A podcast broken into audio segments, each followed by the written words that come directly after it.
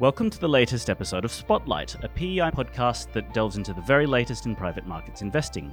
I am Adam Le, senior editor based in London, and today we have Chris Field, a partner at law firm Dechert, who's here to talk to us all about Dechert's latest private equity industry report. Chris, welcome to Spotlight. Thank you, Adam, and thank you for having me. Chris, it's been a year since we had you here at PEI. Yes. It's yes, flown. Time it, has flown. It really has flown. Yes, a, a, lot has happened in 12 months, I feel. Mm-hmm. Absolutely. Absolutely. I think, not to get ahead of the report, but I think actually, to me, last year was more of the inflection point. I think this year has been a year, in some ways, of, of a regular cadence which reflects the continuation and, in some cases, acceleration of trends we talked about last year. Um, but interesting to see that some of the things we discussed last year have kind of been vindicated by experience this year. Mm, you're talking about things like take privates and, and yes, specific deal types. Correct, correct, and approaches to deal types and how you navigate an elevated interest rate world. Um, I think a lot of those themes. Mm. Very good. Well, I have to say, I was really, really intrigued reading your report because, I mean, it's clear to us as journalists that the industry is facing a lot of challenges right now on different fronts. And I kind of felt that your report kind of showed how industry participants, GPs, are responding to that in very sort of, I guess, nuanced ways that people might not actually be, be thinking about hurdle rates and fees and all that kind of thing. So yeah, absolutely. And can I take the opportunity to plug our report quickly? Of course, of course, you carefully teed me up for that. So thank you. um, so just for the benefit of listeners, a little bit about the report. It is our 2024 Global Private Equity Outlook Report. This is actually the sixth annual report that we've done. So we've got some nice trend data over the years that we've accumulated. A little bit about the methodology of the report. Uh, we survey 100 senior level executives within the private equity industry, and that's globally. We split it out 45% across North America, 35% across EMEA, and the remaining 20% across Asia Pacific. So we like to think that it's a true global analysis of where the market is at and where we think it's likely to go.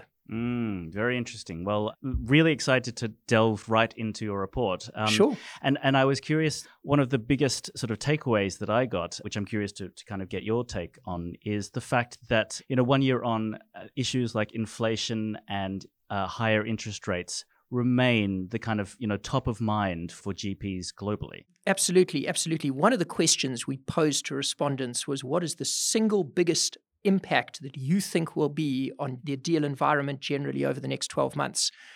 And the biggest response, which was 26% of respondents, was um, elevated interest rates. And I think that really is the key theme for this coming year.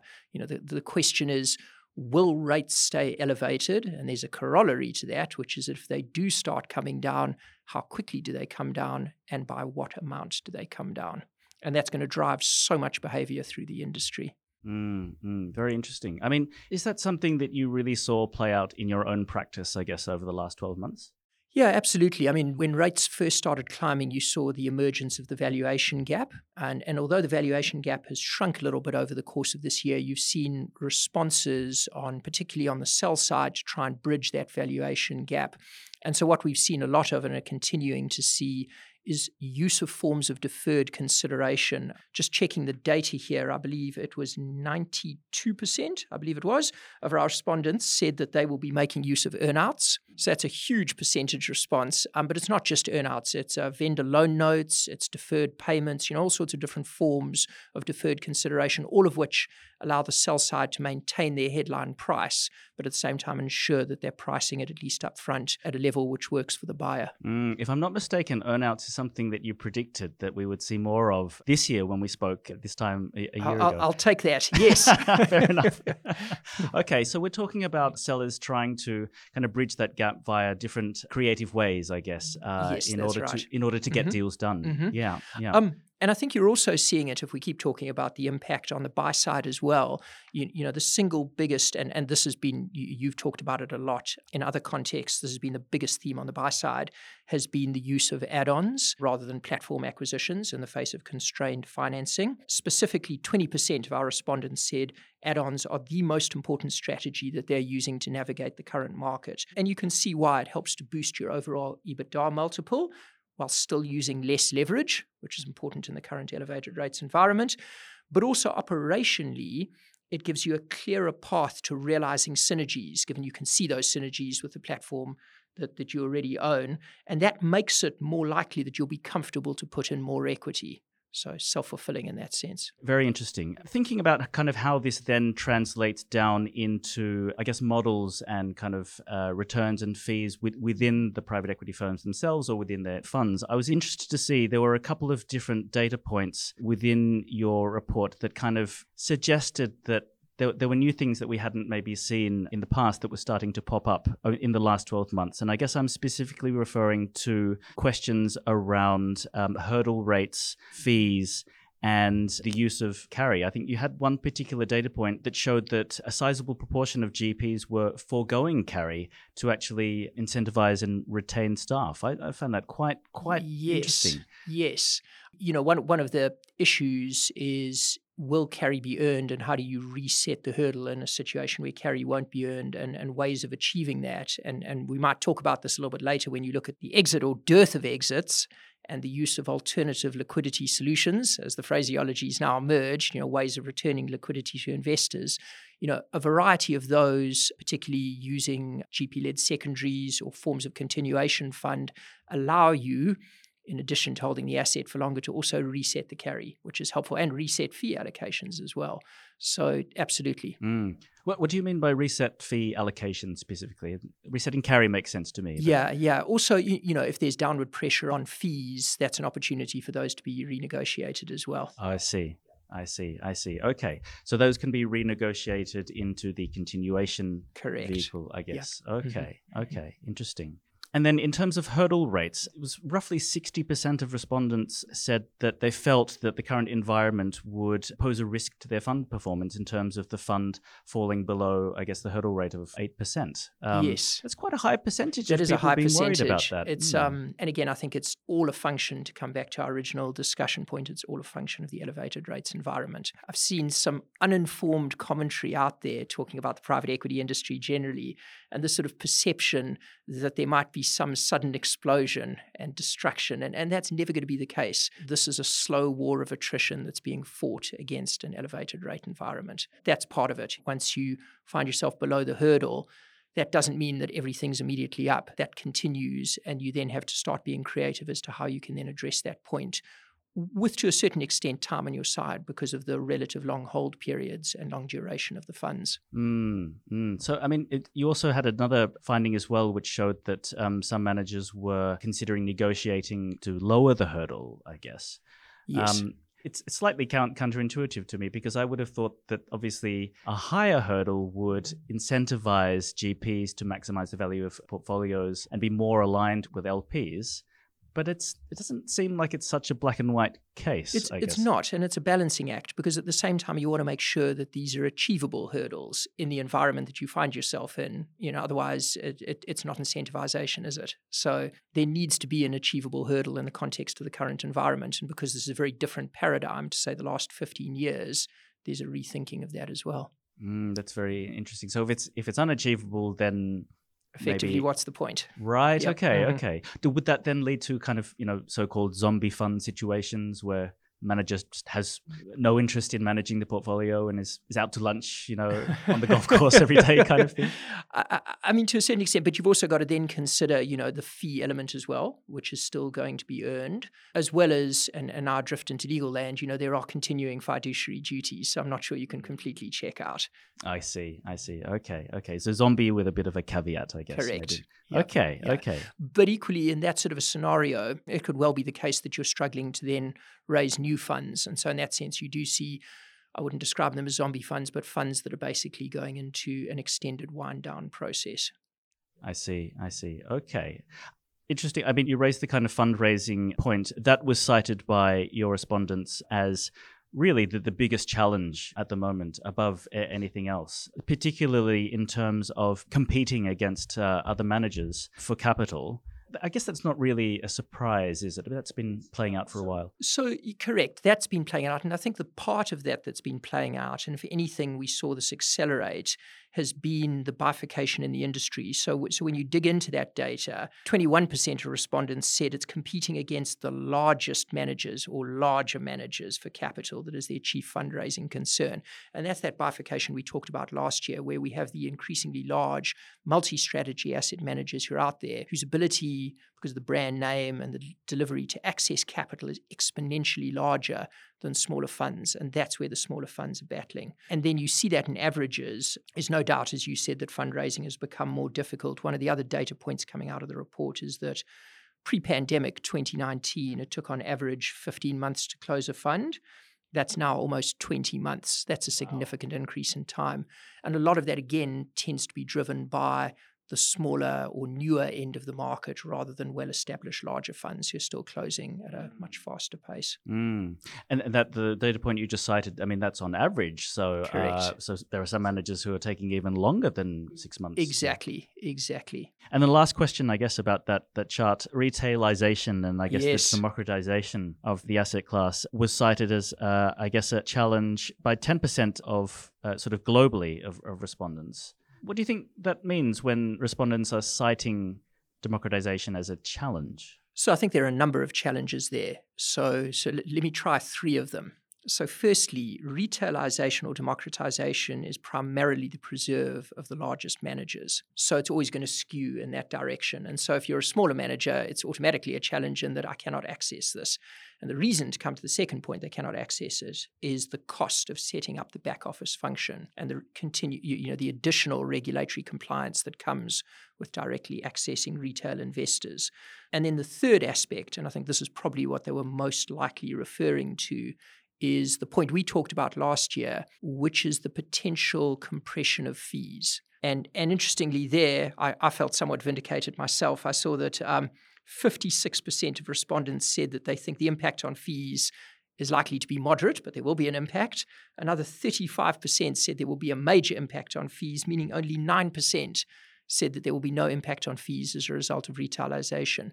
And, and that's because, as we talked about last year, speaking in a personal capacity as a retail investor, retail investors are very focused on fees. That's their number one issue. And they've also been conditioned when they go into the investment market generally to see the incredibly low fees that they can get from the large passive managers, the vanguards of this world, you know, at fractions of a percent.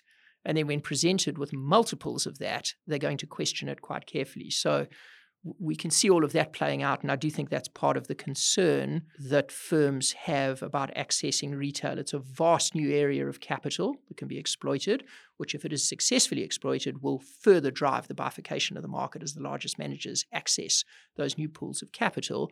But equally, those risks we talk about come with it. Mm, interesting. So there's this huge. I mean, people say trillions. I've seen 75 trillion. I've seen 175 trillion. It's kind of hard to get a good sense of how much capital is there. But I mean, at the end of the day, there is a lot of money coming from non-institutional, uh, potentially coming from non-institutional Correct. And, and, and the market is slowly making its way toward it. I mean, it's become a lot more standard now for uh, affluent individual investors. So, so, I'm not saying the ultra high net worth, simply high net worth, uh, the kind of mass affluent, to be looking to get access to alternatives as part of their portfolio. So that's very much out there already. And that's before you hit the final frontier, which is wholesale retail investing. Mm, okay. I mean, 91% of respondents saying to you that they are worried to some degree about fees coming down. I mean, that's that's pretty compelling. Yeah, correct. Correct. The impact of fees. Yep. I'd like to move on to it's not the sexiest of topics, but it's sure. a very, very important topic, and that is um, regulation. Particularly, yes. you know, there's been so much over the last 12 months in terms of uh, changes to the private funds industry coming from the SEC. There have been uh, antitrust noises around more focus from that. Um, in the UK, uh, it's been reported that uh, the FCA, the regulator here, is going to be looking into uh, valuations, for example. So, kind of firing on, on many cylinders in terms of regulation. And you had a very interesting data point in your report. Yes. So, so I look at this more from a deal lawyer perspective. And you're absolutely right. I mean, there's a lot of increased regulation that you touched on that's happening up at the fund level. And I think more to come there. There's obviously the big one at the moment is the proposed changes to the US rules, which, just given the size of that market as the single largest market globally, is going to have a ripple effect. But certainly when you come down to the transaction level, where, where I sit, and you touched on those as well, on the antitrust side, you know, the, the Federal Trade Commission continues to very aggressively look at private equity, particularly around roll ups. That's in the US. And in fact, in late June, um, the FTC and the Department of Justice, the DOJ, collectively announced proposals for a much more stringent set of antitrust rules, which would include an express disclosure of any private equity involvement in a transaction. So outing them in advance. Wow. Um, yep. And okay. And and whilst the EU and the UK, and that point is also an interesting one that we touched on last year, which is we need to remember that the UK for antitrust and foreign direct investment purposes is now a separate regime to the EU. So automatically, just by numbers, you've put an additional regulatory hurdle in. So whilst the EU and the UK are not zeroing in on PE overtly as much as the US is, they have obviously tightened their approach in the digital sector. And you saw that talking in about the UK being its own separate regulatory body, uh, the CMA, you know, initially blocking Microsoft's acquisition of Activision Blizzard. And so, a lot more hurdles to be navigated to clear your deal.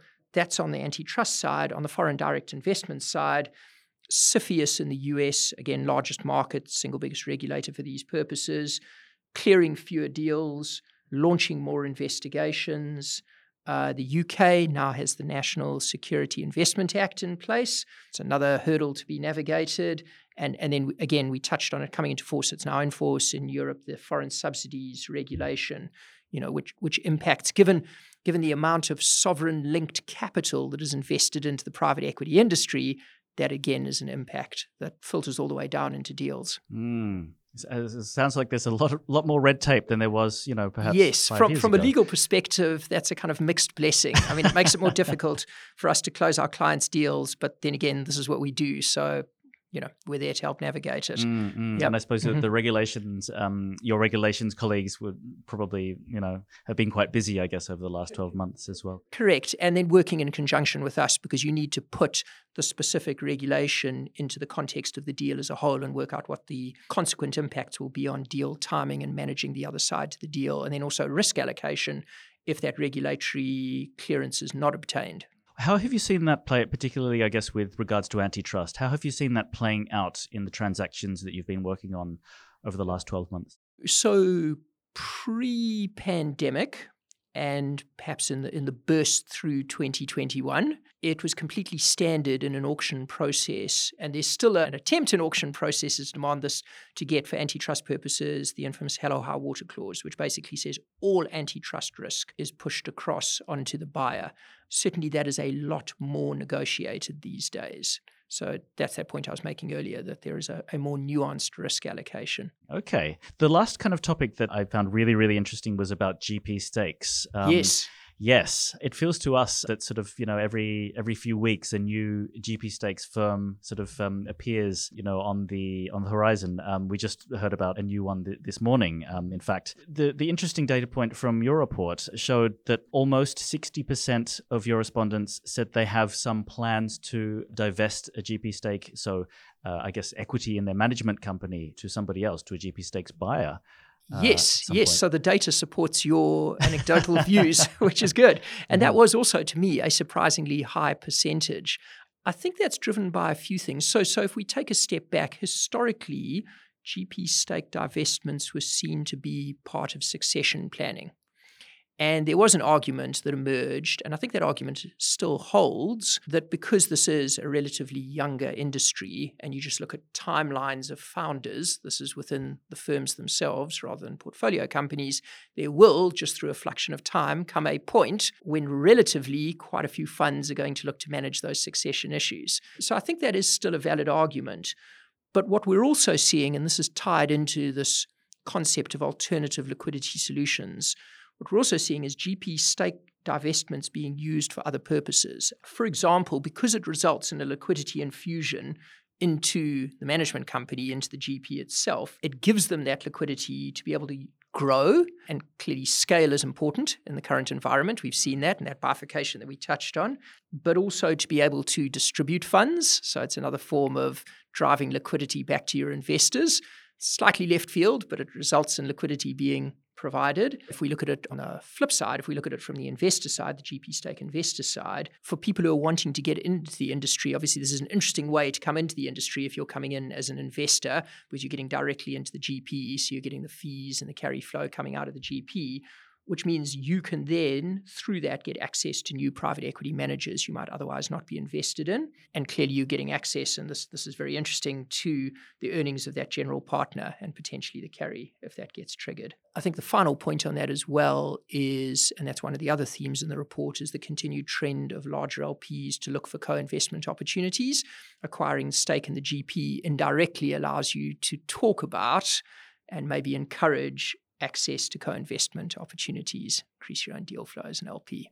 Ah, interesting. Uh, do you mean as in if an LP was a an LP a, committed to a GP stakes fund, mm-hmm. and then that GP stakes fund then acquires a minority stake in an asset manager, or or it might even be the GP stakes fund itself. Um, part of its wider organization might look to get access to co-investments of the fund in which it holds a GP stake. Mm, yep. At least you're at the table to have that discussion. Interesting, interesting. Yep. Okay, so these are LPs thinking quite strategically about ways to, like, at the end of the day, reduce or minimize fees that they're paying on private equity exposure. Yeah, and also get potentially larger upside because you're directly in at the asset level. Chris, before we wrap up, are there any other takeaways from your report or topics that you think would be interesting for our readers to hear about? So, just talking about that strategy diversification, I think the most surprising statistic for me uh, the question that we pose to respondents is outside of your existing strategies, what other strategy do you anticipate moving into within the next 12 months? And, and as I mentioned, direct lending is still very much there, although lower than last year. And I think that's a function of a lot of firms having moved into direct lending, or if not direct lending, then maybe fund level financing, so some form of credit. But the really surprising statistic for me was that 78% of GPs said they expect to add hedge fund capabilities in the next 12 months. I saw that, yes. and so what's going on there? It's... Yeah, I'm, I'm trying to understand that myself.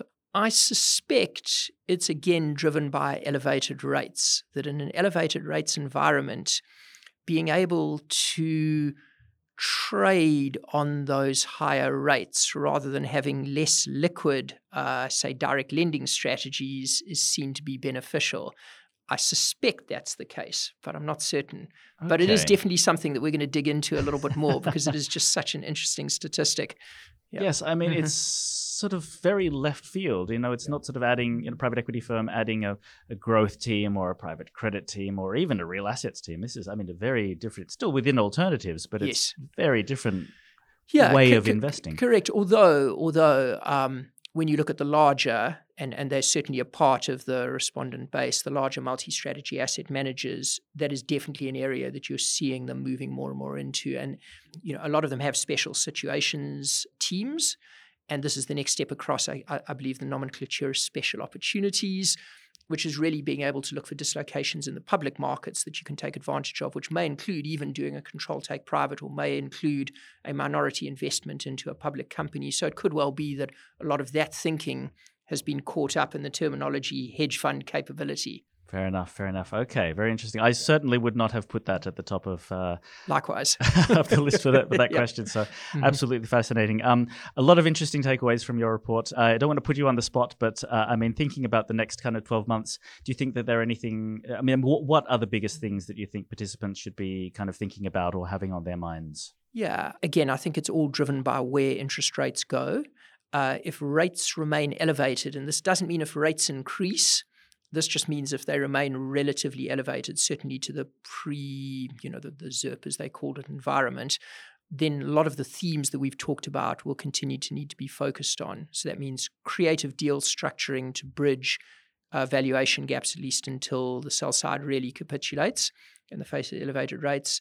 I think there'll be a continued trend toward credit. I think there'll also be a lot of those bigger themes that we talked about. So, the continued bifurcation in the market between the larger multi strategy asset managers and the smaller funds. And so, if you're in a smaller fund, very, very carefully defining your thesis and making sure that's understood by your investor base. I think we'd also continue to see relatively fewer platform acquisitions. Although that said, there's anecdotal evidence at the moment that deal activity is beginning to pick up, so that's a positive. Hopefully that stays the same. So I think those, yeah, a number of things that I'd be keeping in mind. Mm, absolutely fascinating. Well, we'll have to have you back in 12 months' time to A, talk about if those things had happened, and B, I'm assuming you're going to be putting out a, another report. Absolutely. This, we'll be doing our seventh year. edition. Wow. hopefully we're talking about all of this, although, as, as I always say, the one thing that we can't we know it's out there. It's a known unknown, which is what I call factor X.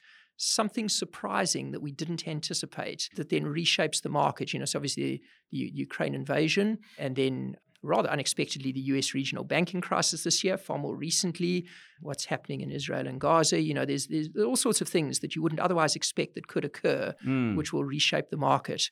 Um, so, so everything that we've just talked about is obviously caveated by that. Yes, Black Swan Yeah. event, I guess. Yes, we are. Mm-hmm. yeah, absolutely. Chris, where can people find your report? Um, so it's on our website. If you go to www.dechert.com, you'll be able to download it from there. Fantastic, very good. Well, Chris Field, partner at Dechert, it's been an absolute pleasure having you on the PEI Spotlight. Thank you so much for your time. Thanks, Uh, Thank you for having me. We look forward to speaking again. Absolutely.